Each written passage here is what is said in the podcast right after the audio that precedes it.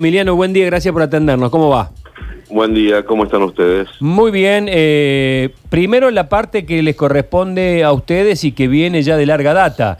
Eh, ¿cómo, ¿Cómo ha sido este, este acuerdo con los empresarios? Eh, ¿Cómo, cómo, ¿Cómo han llegado al mismo?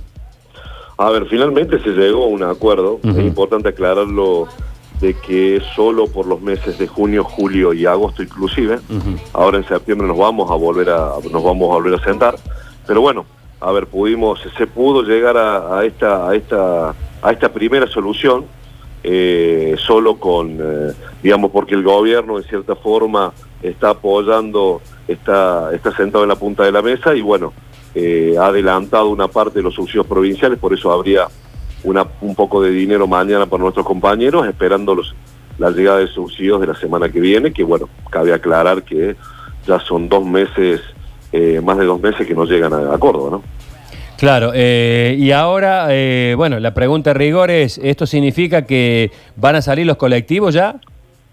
A ver, nosotros automáticamente, con la firma que se va a materializar ahora en el transcurso de la mañana, eh, automáticamente haremos en disposición de levantar la medida de fuerza, pero bueno, como ya todos sabemos, hay una hay una resolución de parte del gobierno provincial donde eh, por una cuestión sanitaria no vuelve el sistema de corta, media y larga distancia.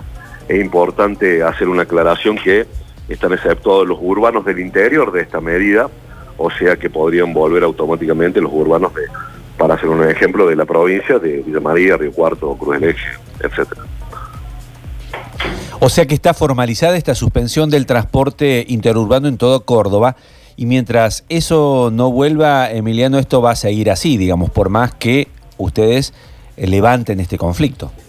Tal cual, tal cual, pero bueno, a ver, yo creo que es importante porque nosotros, nosotros realmente hemos, hace cuatro meses que somos nosotros quienes hablamos y quienes, quienes hemos sido también la voz no solo de nuestros trabajadores, sino Claro. también del usuario, porque sabemos muy bien cuál ha sido el impacto para el usuario del interior de la provincia eh, y necesitamos realmente sentarnos también con, en este caso con el gobierno, quien ha decretado esta medida, a ver cuándo vamos a volver, cómo vamos a volver, para también una cuestión sanitaria para los usuarios y para nuestros trabajadores. ¿no? ¿Y, y ustedes qué piensan?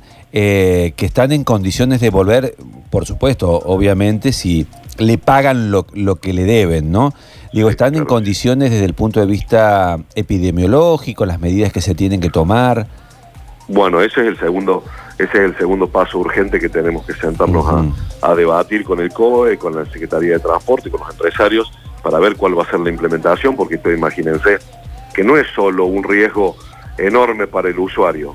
Eh, nosotros somos quienes vamos a estar ocho horas arriba de un colectivo, imagínense quiénes van a ser los primeros en ponerse en riesgo. Entonces para nosotros también es muy importante saber cómo vamos a implementar esta vuelta. Claro. Y me parece que tiene una particularidad, ¿no? El, el servicio de ustedes, eh, eh, que la circulación de la gente es diferente al servicio urbano.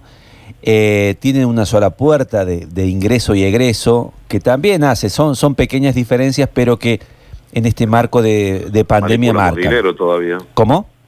Manipulamos dinero todavía. Ah, muy importante, muy importante.